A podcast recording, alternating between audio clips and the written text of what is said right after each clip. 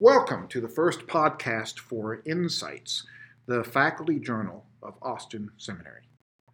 I am William Greenway, the editor of Insights and professor of philosophical theology here at Austin Seminary. The author of our lead essay for the spring 2020 issue of Insights, which is focused on theology for abundance, is David Hadley Jensen. Professor Jensen is a distinguished scholar, the author of 10 books most recently a theological commentary on 1st and 2nd Samuel, and a book on the history of Christian understandings of Christ. He has also written extensively on theology and childhood, parenting, and human sexuality. He is currently academic dean and professor in the Clarence N. and Betty B. Frierson, Betty B. Frierson Distinguished Chair of Reformed Theology here at Austin Presbyterian Theological Seminary. The title of his essay, which we will be discussing today, is Theological Education for Life Abundant. An abbreviated written version of this discussion can be found in the spring 2020 issue of Insights. Welcome, Professor Jensen. We are looking forward to learning about theological education and abundant life. Thanks, Bill. It's good to be here. Now, you see the Gospel of John stressing how Jesus came to bring us abundant life. I want to hear more about your vision of abundant life. Is there, is there a difference between, say, the good life uh, that so much of our society is aiming at and life abundant? Yeah, great question. Um, certainly, uh, we hear a lot uh, along uh, our national conversations about abundance, uh, about the good life, the quest for the good life, what makes for a life worth living. Often in our society, when we talk about abundance, we immediately drift toward the material. So it's our, our um, it has to do with things, it has to do with stuff, it has to do with accumulation of enough goods for uh, to ensure a, a, good life. I think the way Jesus presents uh, life in abundance uh, in the Gospels, not just the Gospel of John, is quite different from that. Uh, abundance in Jesus' vision can, uh, centers on our relationships not on things, our relationships, our relationships to God, our relationships to other people, to other creatures, our relationship to creation itself. And so I think we see in the, um, the pattern of Jesus' life is, is uh, life flourishes when those relationships flourish. We see that in his relationship to God, um, who he turns to in prayer over and over again. Jesus teaches us to prayer. He models what a, a life in um, flourishing relationship to the divine looks like.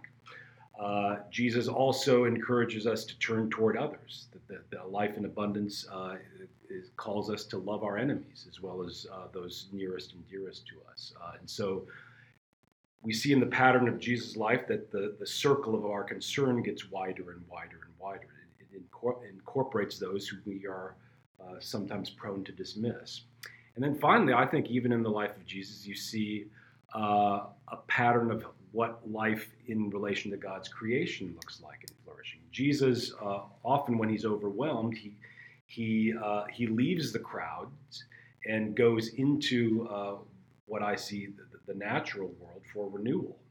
Um, Jesus uh, encourages us to consider the lilies of the field in our in the life of prayer, and so you know, I think the, this the life of abundance portrayed in the Gospels is all about relationships. The life of abundance that our society often trumpets uh, has to do with things. And though uh, the, the, the pattern of Jesus' life concerns things, it's not reduced to things. It incorporates uh, all of our relationships. So that's how I uh, see those spinning out.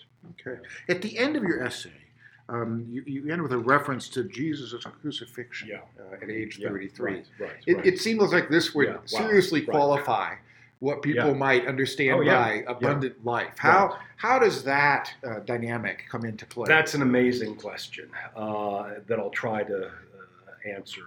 Um, you know, I think part of uh, how I see the crucifixion uh, is this Jesus offers a pattern of abundant life. And that's the very thing that uh, many of the powers that be in his time uh, see as a threat. Um, let me spell this out a little more. Um, Can you just, what yeah. do they see as a threat exactly? Well, this circle of wider and wider concern. Oh, okay. Um, you know, I, I, do think the Roman Empire sees uh, the, the, pattern of human relationships as power over others, uh, so that that uh, Rome extends its reach uh, by exerting its power over other peoples and tribes in the, the ancient Near East. Um, Jesus offers another model of um, uh, widening the circle of concern, uh, uh, seeing power not as power over, but power with and power uh, that empowers others to life in its fullness. Um, it's clear to me that Jesus doesn't seek his own death. I mean, uh, um, I take his prayer in Gethsemane quite seriously. Father, if it be possible, let this cup pass from me but not my will, but yours. And so there, Jesus doesn't actively seek his own death, but the death dealing powers that he confronts um, uh, uh, force that upon him. Um, and it, it, I think what we see in the, the death of Jesus is the clash between uh, a vision of the abundant life and a vision of life that seeks uh, the benefit of some at the expense of many.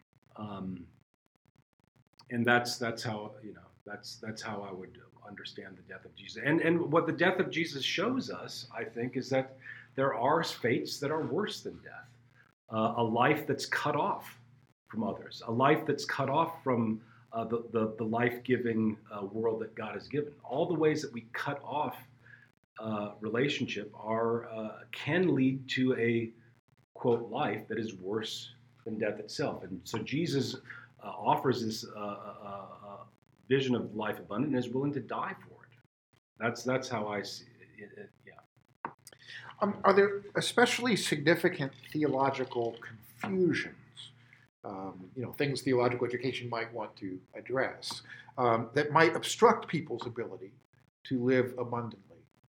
Yes, I mean, you know, certainly, um, if there is one great theological confusion that's uh, landed on the scene in North America and, and frankly worldwide uh, in the Christian community. It's uh, the vision of the prosperity gospel, which is a vision of abundance, but it is inherently tied to material goods.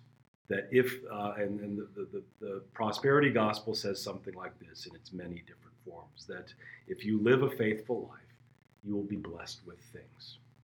Um, that is a radical oversimplification, reduction of the abundant life that um, I think we are shown in the Gospels. I don't mean to minimize our relationship to material things. Certainly, our relationship to material things is part of the abundant life that Jesus promotes.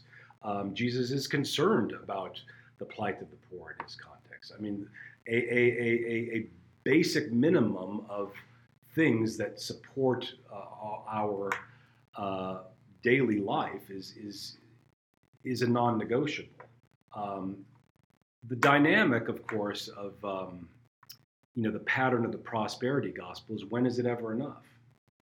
Uh, if if if if our if the abundant life concerns our relationships to things, uh, we will never have enough things. Uh, there is always someone who's going to have more. We're always going to look toward that. I mean, it's, it's, it's insatiable. This is how I think you know, I think Calvin was right about the dynamic of sin and the dynamics of greed. Uh, it is fundamentally an insatiable appetite. Um, and so that's so that certainly the prosperity gospel is one of the primary um, threats, even if you will, to a vision of abundant life that the, gospel seeks to You you speak of people yeah spending Sunday mornings um, at coffee shops, right. staring at iPhones, or watching their kids play yeah. club soccer. Mm-hmm. Yeah. Um, and I'm going to have to plead guilty no. to that last Me too. one. Uh, me too. Uh, this morning, my newspaper had a headline that yeah. read, How Fitness App Strava Became a Religion. Yeah. And it said the app provides community, training mm-hmm. data, and motivation to millions of athletes. Now, I love going to coffee shops. Right. I love that my kids play soccer, and I enjoy Amen. camaraderie with the other parents. Yes. I have nothing against Instagram and phones. Yes. I'm all for exercise and running clubs. Yes. So, what's the problem? No, I, am for all those things too. I, amen to, to everything that you have said. Uh, I think what I was trying to address in that um, comment that I make in the essay is that um, there does seem to be a general pattern in American life of shunning some of the forms of community that have shown to uh, promote and sustain our relationships with each other and with the living God and God's creation in favor of doing it all myself. Okay, so I mean, I depend on the iPhone every day. Uh, does the iPhone, in the end, and how it is used, does it enhance our relationships with others, or does it cut ourselves off? Does reading the Sunday paper enhance our relationships with others, or does it cut it off? Uh, my problem is not with any one of these things that I list in that litany of, of things. Um, I do think something is lost when the gathered people of God either seek communities that are so homogenous that they simply reinforce their own worldviews and their own stereotypes and their own um, biases, and gathering with a community uh, large enough where you break bread together with people who will occasionally annoy you. Uh, the, the, the, the vision of the reign of God that Jesus promotes is not a community of the like minded, it's a gathering of peoples from east and west, north and south, uh, different experiences in life. And so I do think the patterns of our affiliation in North America tend to isolate us more and more from one another. And the vision of church that Jesus promotes uh, draws people from all corners of the world. And so I think what I was really trying to diagnose is what are the patterns of modern American life that tend to insulate ourselves from one another and the, and the, the beautiful differences of the human community. Um, that being said, there is no such thing as an ideal church. There is no such thing as an ideal, you know, there, the, every every community that gathers around word and sacrament uh, falls short of, of the vision God calls us to embrace. Um, so, but but it, it seems yeah. like um, these other communities, as great as they are, don't necessarily meet in their fullness the abundance you're talking about. Yeah, yeah, yeah. And we see people desperately striving for community. Yeah maybe is it too much to say even there's a way in which and, and i think the way you yeah. speak generally this would apply not to just to churches but to synagogues and yes. temples and mosques exactly. but communities of faith that, right. that share in some way the sense of abundant yes. life that there's there's a way in which many people are moving away from these communities yeah. at precisely the time right. they most desperately need them yeah i mean look exactly i mean I, I do think i mean look at how fragmented our society has become politically uh, instead of um, believing something when you see it, people see it when they believe it. um, how do the communities that we are drawn to, whether they're online or whether they're uh, in the flesh, how do they challenge me? How do they open me up to, to new perspectives and and and the and um, the beauty of of other people? who live and act and think differently from my own way of living and acting. I mean, I think this is part of what was so scandalous about the life of Jesus, is that uh, he crossed boundaries that were taboo, and that's uh, uh, uh, you know Jesus. In the end, doesn't ask us to found a denomination. He asks us to follow him. I, I, I know there will probably be questions that you ask about patterns of religious affiliation in the U.S., and that's uh, I, I, try to address some of that. So but also, you don't yeah. interpret follow him in individualistic. No, to no. follow is to yes. be part of a community yes. Yes. Uh, in this way. I mean, it's right. a vital part exactly. that, of, of, that, that follows from yeah. Being about and right. for others, right. uh, which addresses kind of the loneliness that also exactly. so much about in contemporary society, where people are never been surrounded by more people, never right. been more connected, and never felt more alone. Right, right. That's almost a cliche right. now. It, it is that, that yeah. you're yeah. going right after. Yeah. You've, you've written books on parenting um, and childhood. Uh, when you think in particular of youth, because a lot of things on that list have to do with our kids. Oh yeah. Um, and and church or a youth group, and and and what what concretely we would want to provide uh, ourselves or have our churches provide what can distinctively be provided by theological understanding and education that, that would be helpful for children in living abundantly. So yeah, teams. so are you asking a question of what makes youth group, for example, different from a soccer team?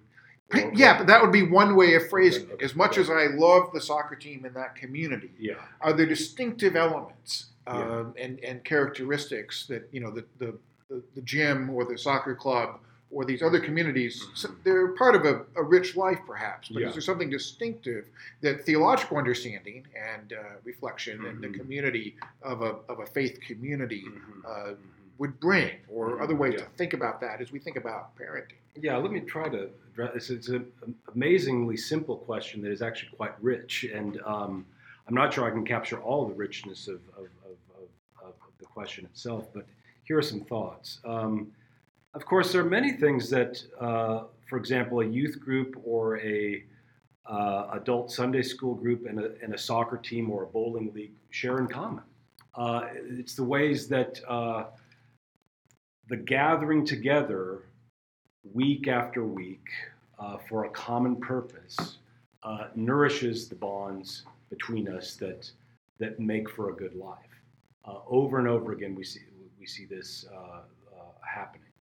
Uh, I would say, however, that what distinguishes the gathered people of God on Sunday or the youth group on Wednesday night or Sunday afternoon, um, at the end of the day, it's not centering around so much a common thing, such as a love for soccer or a love for exercise or, or healthy habits, uh, but it's an orientation uh, to the beauty of God and God's world. So, so there's something that de- there's a decentering that happens in the church uh, where it's not all about me and my needs.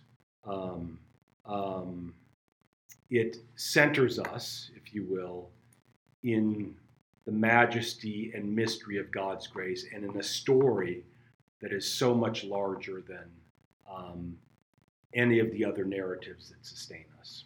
So there's a comprehensiveness, I would even say, will, of, of, of what uh, faith communities and what uh, youth group uh, seeks to do over and against all the good things that soccer teams and, and these are the things that have, I mean I think about where where have I made uh, friends in my community it's often through youth sports um, it's through you know that, that's that that happens and, and that's that's to be celebrated so I'm not seeing that as a. Uh, I don't see, you know, there are sometimes I, I hear people talk about youth sports happening on Sunday as a threat to Christian community.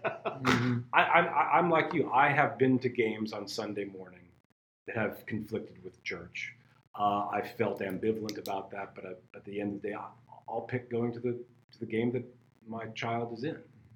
So it's not an either or; it's, it's a both or. and. Right. The right. problem happens yeah. when the the these things arise perhaps to the degree that the other piece, the church piece, the youth group piece, yeah. the formation of that community is yeah. somehow there's no space for it. Yeah, uh, that's maybe the, a danger. Yeah, um, and I think parents and, and children have to negotiate all of these things. I mean, you know what uh, what does it mean to live a faithful life at this moment in time when the demands on time are arguably much much more. I mean, what one of the th- I will say this about parenting and childhood, it does seem like you quote have to specialize in something earlier and earlier and earlier. Otherwise, you lose. I, I remember when our daughter expressed an interest in gymnastics at about in about the sixth, fifth or sixth grade, and she wanted to take a gymnastics class, and there really weren't any options. It was too late. It was way too late. Way too late. way too late. And and that's the, the, there's something that saddens me about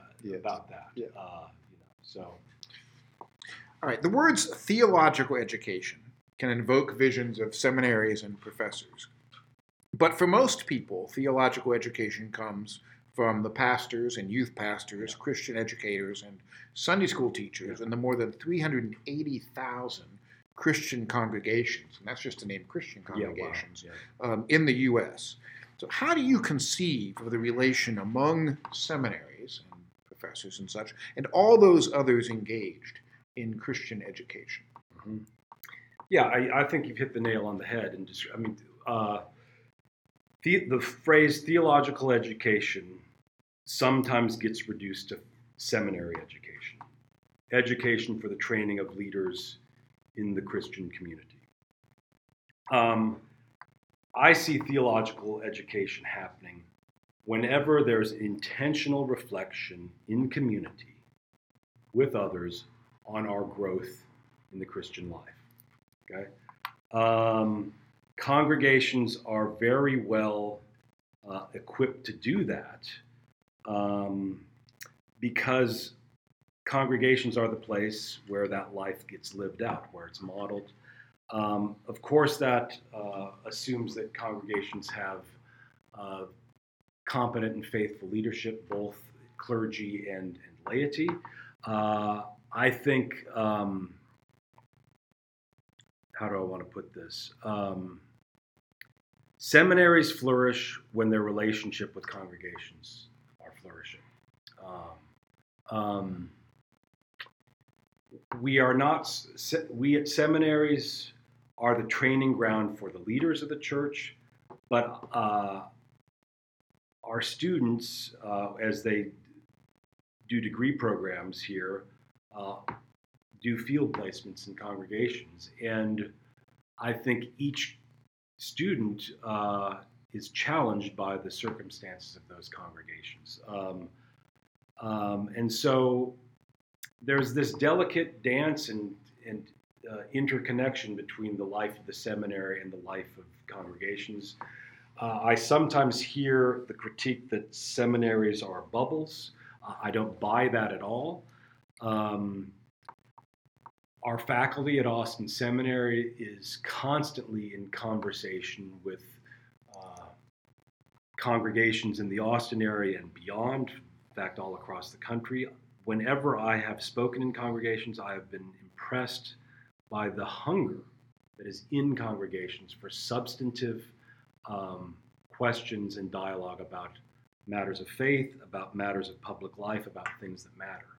Um, people don't want uh, a, a, dumbed down uh, set of answers to, to, basic questions. They want to engage and live the questions that uh, that, that uh, sustain life. And, and I encounter my work at the seminary is renewed uh, whenever I teach uh, in congregational settings. So that's that's those are some thoughts on the question. And, and, my next question, I'll go ahead and ask it, but you kind of went ahead and answered it. So I, I take that as a very good sign. Was that you mentioned actually a growing hunger um, yeah. for theological education among adults? And I was going to ask, you know, what's the cause of this, and, yeah. and what do you think they're yearning for? Yeah. I mean, maybe you've already answered that question, well, but I, it's it's something also I've witnessed. Yeah. Uh, yeah. Well, I think, I mean, I, I don't know. I, I, I contrast so much of contemporary American political discourse with. Uh, what I see happening in the seminary, what I see happening in congregations. A lot of easy answers are offered by uh, would be leaders these days. Ways of lumping some people into some categories who you're supposed to listen to, and others in other categories that you dismiss whole, whole hog. Um, um, visions of life that see some as threats to, quote, our way of life. Um, visions of life that assume that God is on your side. Um, what I see in congregations, what I see in the conversations that I have with our students and colleagues in classrooms is, is struggle, is a refusal to settle for pat answers.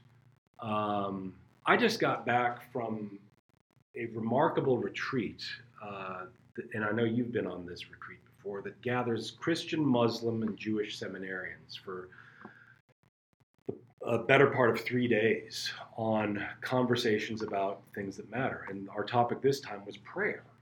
And what we saw in that gathering was um, we got some exposure to the practices of prayer across these traditions uh, in ways that deepened our appreciation of each other's traditions and strengthened our own prayer life.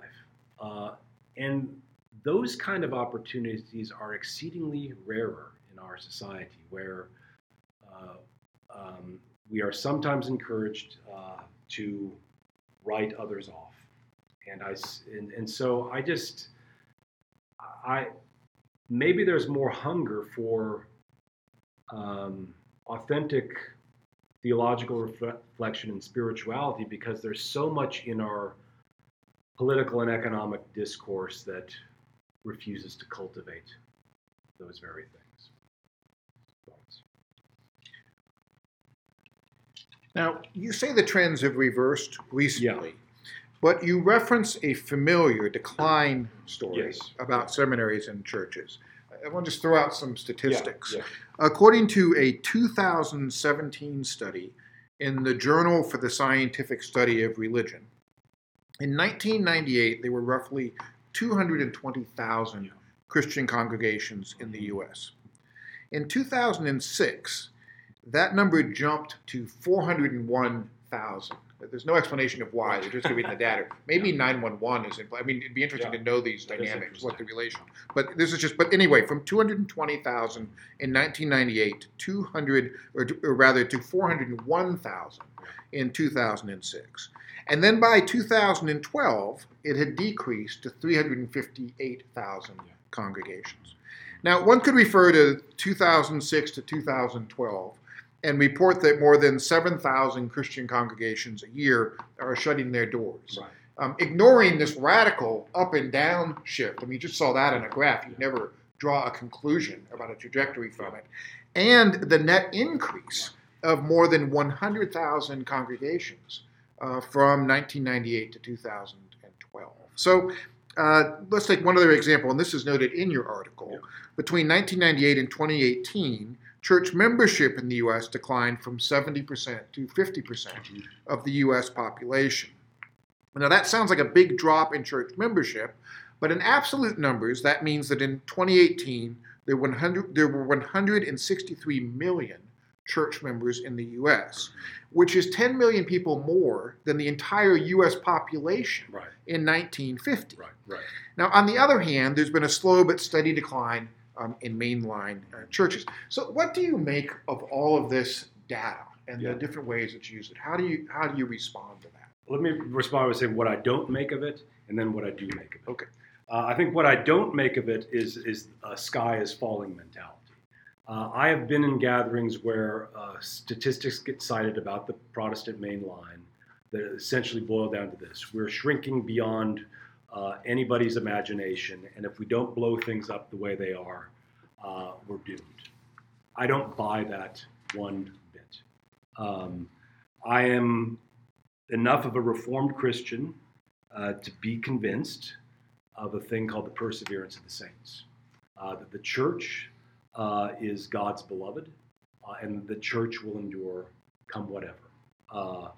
now, the shapes of church life are changing what, what I do make of the, these statistics is that the fabric uh, and the makeup and the patterns of religious affiliation are changing uh, as American society becomes more diverse, as our uh, suspicion, uh, often rightly so, of, of, of certain authorities uh, uh, gets lived out.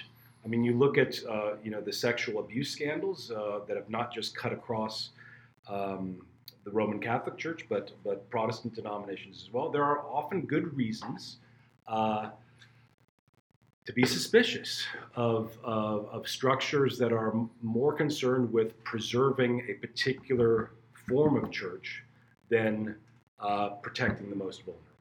Uh, so there are all kinds of, and we are awakening to some of those things. Thanks be to God. Um, so what I make of the statistics is is is is our patterns of, of religious affiliation are changing, uh, the forms of church are changing, um, and yet the church endures and will endure um, on into the future.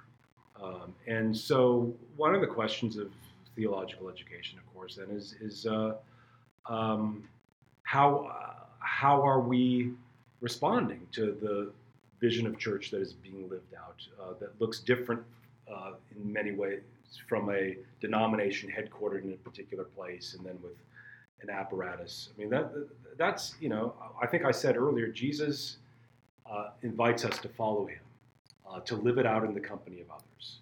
Um, and some of the patterns of denominational affiliation uh, are comparatively recent uh, um, and necessary acquisitions in, in the ongoing quest to follow Jesus faithfully. Um, and so I, I'm not worried. I really am not. I, I, I'm I'm more hopeful about the church now than I was 20 years ago when uh, some of this quote supposed decline wasn't uh, as much on our consciousness. Um, I don't. I choose not to see it as decline. I choose to see it as as uh, changes. Um, that make sense? That makes sense. And the reason you saw me pausing there for a second is because it the what you just said took me to a question I actually Yeah. eliminated before I sent you my Yeah. list of questions to think about, Right. which was in the article you Yeah. used the terms mainline and establishment Yeah. uh, in a sort of an interchangeable Yeah. way. Right. But historically, if you think of the Deuteronomic history Right. or post Constantinian Rome Sure. or the Holy Roman Empire or Kierkegaard's Denmark Yeah. or virtually, you know, any other period where the church has been establishment, Yeah. it turns out establishment is not the healthiest thing for the church to be. That's For precisely sure. when abundance and you Yeah. know the good life tend to be, be confused. And that kind of correlates with what you said, where you were more worried 20 years ago when we were Right. so confident and maybe Right. overconfident, Right. maybe then in a place of temptation. And, and now does that uh, maybe fit in? And that's that is not to equate then mainline with establishment, Right. but to be concerned about worries over being established. No, I whether could- those I- might be I misplaced. couldn't have said it better than you just said. I mean, I mean, um, uh, easy alliances between the church and whatever powers that be have always been a mixed blessing in the, in the Christian community. I mean, there are, you know, so uh, you've said it.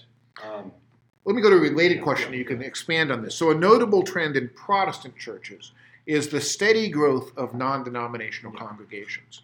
Um, from 54,000 congregations in the Yeah. U.S. in 1998 to 84,000 in 2012. Yeah. And, and that's without a dip. That's just a continual growth right. of, of 30,000 uh, congregations, which uh, by tens of thousands outpaces the, the sure but relatively small loss of congregations right. um, in the, the mainline churches. Mhm, mhm, So. Right. um, is, maybe is this related to the, the signs of vitality and spiritual life bubbling up all over the place you refer to? And um, might this relate to the growth of non denominational students here at Austin Seminary and other denominational schools? And finally, if I can do all three of these at once, Yeah. Because you also talk about the value of denominations. Yeah, Uh, that- right. so this is not something to be simply lost. But so how how how how might we who value the denominations and the value of denominations, how do we react? How do how do we Right. put all this together? Right, right. Uh, wow, that's a lot. Um, yes, I see the spontaneous emergence of uh, non-denominational traditions, uh, uh, and that's an interesting phrase—a non-denominational uh, yeah, tradition, yeah. or uh, or non-denominational communities, uh, as a sign of you know the Spirit moving and blowing where it will. Um, we cannot contain uh, all of the movements of God's Spirit let loose in the world. Uh, and so, yes, there is. Uh, I, we see more non-denominational students at Austin Seminary. I think that is a sign of something that God is doing in the world, and a sign that we need to pay attention to. And what is, where, what are the patterns and signs of flourishing in those non-denominational communities? My perennial question, having just celebrated those uh, spontaneous um, uh, movements, however, is what happens to patterns of accountability in a non-denominational community? part of, I think, the genius and witness of denominations is that the church is always more than a gathered congregation. Uh, and patterns of relationship between congregations are essential if we are to grow in our faithfulness in following Jesus Christ. Um, because, as you and I know, um, people turn away from the living God. Communities turn away from the living God, uh, and sometimes, and, and and sometimes communities can get quite dangerous uh, in their departure uh, and in their turn to what I would call idolatry rather than. And so, so, so what? My question of a non-denominational tradition is: are, are what are the patterns of accountability that um, make sure that that congregation is not simply led astray by either a a one charismatic individual or b a group of powerful people within that congregation who leads it on a certain you know so within denominations there are structures of accountability that I don't always see in in non-denominational communities. Uh, and then what was the third question? Um, third? How do we react in, do who, we react? in mainline denominations? What how should we react? Which you've sort of answered. Yeah, Um, yeah. Um, we pay attention seriously to what's happening uh, and try to um, ask ourselves what do we have to learn from this? Uh, are there, I, I mean, I think the Protestant tradition from its from the get go has been unbelievably eclectic. Uh, Calvin had a perspective that this is God's world. We're open to goodness wherever it may be. There is not a rigid sacredness that is cut off from the rest of the world. Um, God is moving throughout the world, and we are open to that wisdom wherever it might be found. And that that is, I think, that's our task today. That also calls us to to um, name and reject what is what we believe is not from God that's going on in the world, and and we owe that to diagnosing our own tradition and, others' traditions as well, to the best of our abilities. The, the drop in the percentage of people in Christian congregations is partly related to an increase in the number of people from other faiths um, in the U.S., uh, which you encourage us Yeah. not to mourn, Yeah. but to celebrate. Right. So, what and why exactly are we celebrating? And how do you envision uh, relations among those from different faith traditions? Wow, huge question. um, my most honest answer, I think, is I don't know what is happening. Um, but I trust that God and God's purposes will be accomplished uh, in God's own good time. And at minimum, my Christian commitments require me to be a good neighbor with whoever I am thrown into community at this place and this time with. Uh, and that being a good neighbor uh, means being uh, open uh, to hearing what he or she has to say and how that might even change me. Um, I think our responsibility as Christians is to tell the good news as we know it in Jesus Christ and let God do the work that God will do. Um, uh, It sounds like you just had a concrete experience of yeah, this too. concrete just came from Yes, Uh, yeah.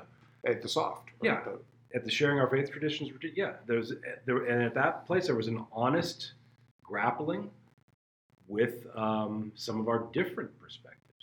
I mean, uh, the Muslim uh, students in particular were asking us, "What on? How can you be Trinitarian?"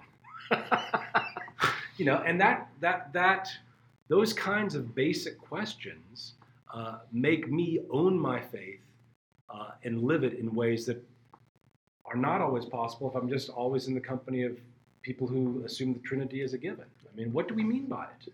Because they think you sound like a polytheist, Right, right? right, and right, and right. we don't feel like we're polytheists no, because no. we're monotheists. Right, but, right, but right. So, so that's you know, I, I found that a not a watering down kind of experience, but a a strengthening experience for my own faith.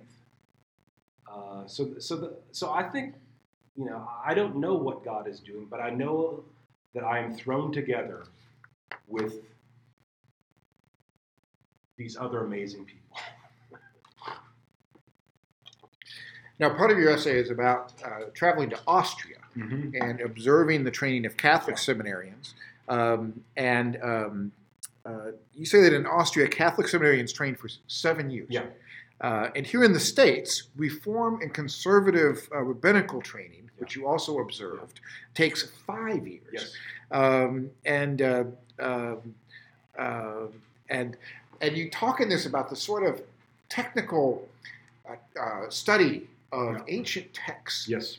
And you have a line that I just loved, which is uh, uh, uh, the relevance is in the ancient traditions themselves. Mhm.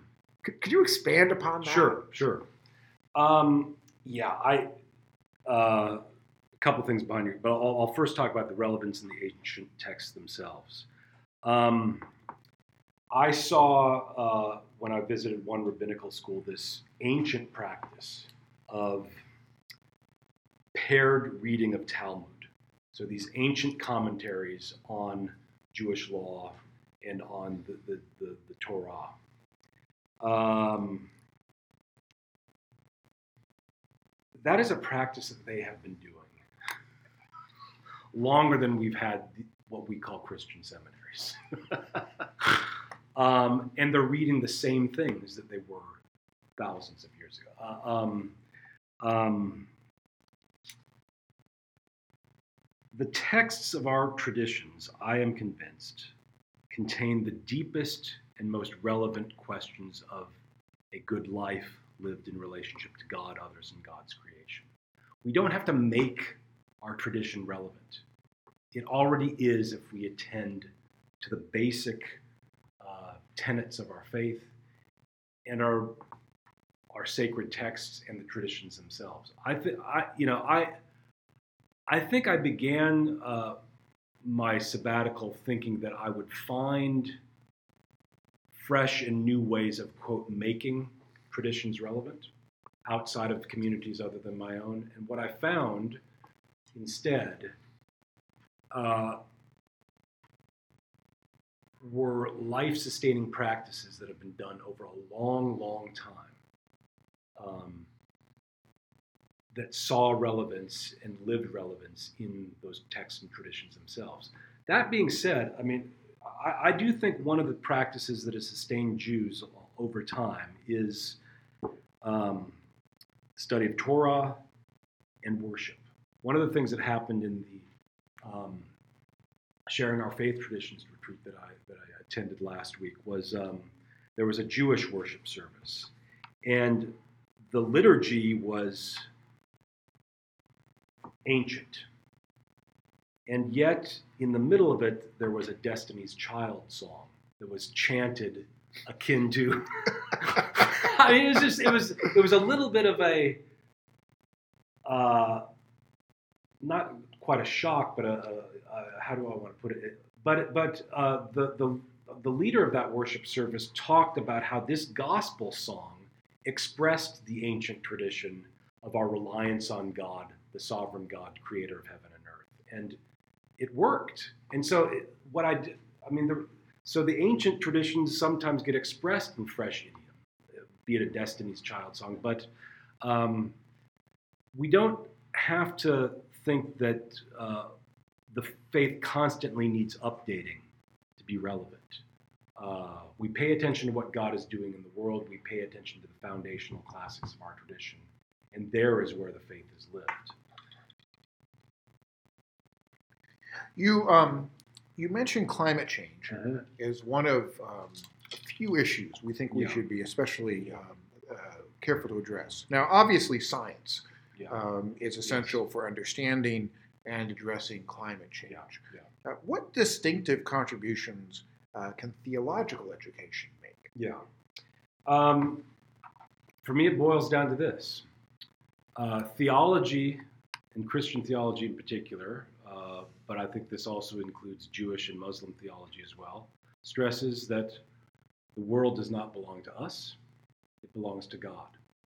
Um, and there's a decentering of the self that happens uh, in a theological perspective that doesn't always occur, uh, in my opinion, uh, in, a, in a scientific perspective. I'm not saying that science needs theology to do good science. Uh, instead, I'm actually saying the reverse. Theology needs science to do good theology. Um, there is something, I would even use the word comprehensive about what theology tries to address. One of the things, the, the, the one of my favorite lines of Cindy Rigby's book, Holding Faith, is that theology should not be afraid to say something about everything. Not everything about everything, but what theology tries to do at the end of the day is to express the fullness of life in relation to God. And that includes economics, that includes politics, that includes science, that includes. And so, so I would say that what theology offers is a decentering of the self and human inquiry, uh, and a comprehensiveness that seeks to uh, seek out truth wherever it might be found. Um, so I want science to do good science. Um, I don't expect the scientist to um, be a good theologian, but I expect theology to have some passing familiarity with climate science and with meteorology. You know, I mean, some some in order to talk responsibly, what what do we mean by God's creation? So, I think this is a different vision of how theology is comprehensive than, for example, the medieval depiction of theology as the queen of the sciences, as if it were kind of the culmination of, of all human inquiry. What I see instead is a mode of thinking uh, that stresses actually uh, theology's dependence on other forms of it. Okay. Yeah. And, and this is going to be my last question, unless you want to make a parting comment about your hopes for theological education. But um, you stress also the need to attend place. Mm-hmm. Um, yeah. and, uh, and for us in particular here in yeah. Texas, but of course this would be true for almost everyone at this point, no matter where they live, given our global realities and connectedness. Um, you uh, name migration yeah. as an issue that we in the borderlands uh, should also be uh, careful to attend right. to. Uh, here again, what distinctive contributions might theological reflection and education make to our understanding of migration? Yeah. Um, couple of thoughts. Um, your question actually reminds me uh, that there might be a tension between these two things. Um, on the one hand, Christian faith sees migration at the core of some of its most basic convictions. Uh, the people Israel is a people on a journey. Okay, there's the story of migration out of Egypt and slavery into freedom in a new land. Then there's exile of that people. Uh, and so there's a searching for a place and, um, and being displaced over and over again. And we see that reenacted in, in the life of Jesus, uh, uh, who is the one who says he has no place to lay his hand. So there's not, there's certainly not a romanticization of place uh, in our uh, tradition. Um, and, and yet everybody is yearning for a place. I mean, part of the pattern of migration is that um, people uh, sometimes, uh, out of choice or out of compulsion, are sent away from home to find a new home. Um, and maybe what I'm getting at is there's there's almost a restlessness with regards to place until we rest in the living God. Uh, that's something, Augustine says something akin to that in, in, the Confessions. We are restless until we rest in thee, O God. And so um, I think what I was trying to address and what I'm stressing place is there's sometimes education uh, can occur in, quote, no place, that, that where there is no attention to, where, where education becomes a disembodied thing. And uh, I, I, think it's important to reflect on the places where we are called to be, um, the places that we end up calling home. I mean, I never thought I'd end up in Texas. Um, but it's the place that I now call home. And it's grown on me, and I've, and it's and I I now say that I'm a Texan in ways that would have surprised the self I was 25 years ago. Yeah. And and and so sometimes the places we are called to be are surprising and dis, uh, and, and cause dislocation. Um, And this is a sort of reflection Yeah. that doesn't, it's not simplistic about Right, migration right, and right, place. right. And, Yeah. and you, and this that referred to earlier Yeah. uh, in terms of the complexities, uh, not just kind of quick knee-jerk responses. At the same time, you would, you know, the, the, the theme of welcome of the stranger, you know, your, your openness to the other would say in terms of how we react to immigrants and the, the, the plight we see, that also comes to the fore Right. as a sort of an emphasis Right. um, in, in, um, in reaction to uh, a contrast between what you did earlier with material, focus on material security and abundant life, Yeah. how that would um, cast our reaction Yeah. uh, to uh, people caught uh, Right, in a plight in a different way. Is that Oh, I think also, so. I mean, I would, Yeah, and the other thing that this triggers for you is maybe one of the things that Protestantism continues to offer the world at large is this tension between place in migration. It's not simply a purely a story of migration where one is never finding a home, and it's never simply a story of this is my place and I'm here forever. Um, it's we live in this tension between um, having a home and not having a home. Um, and that's the reality of most of the world. Uh, so I don't want to romanticize migration because it's often forced upon people. I did- also don't want to romanticize home because home is often a hostile place for people. So, so maybe part of what God is calling us to embrace in the witness of Jesus Christ is um, um, seeing how all long for a home, uh, and yet all are called away from home, and uh, we meet God along the way in others with whom we journey. So, very good. yeah. Well, thank you. Is there any last words you want to say? This is good. this is I, I've enjoyed the Uh, conversation. it's Thanks. been wonderful, and um, so thank you for being a part of this. And uh, thanks to anyone listening, all of you that, that for, I hope this was um, uh, stimulating and provocative and actually led to some of the complexity and, and affirmations uh, that good theological education leads to. Uh, you can find the article uh, this conversation was based upon um, um, in the spring 2020 issue of, of Insights, a Theology for Life Abundance. Um, and also, there will be a shorter version um, of this interview um, available there. But thank you again, Professor Jensen, and, and th- thank you for all. Thank you.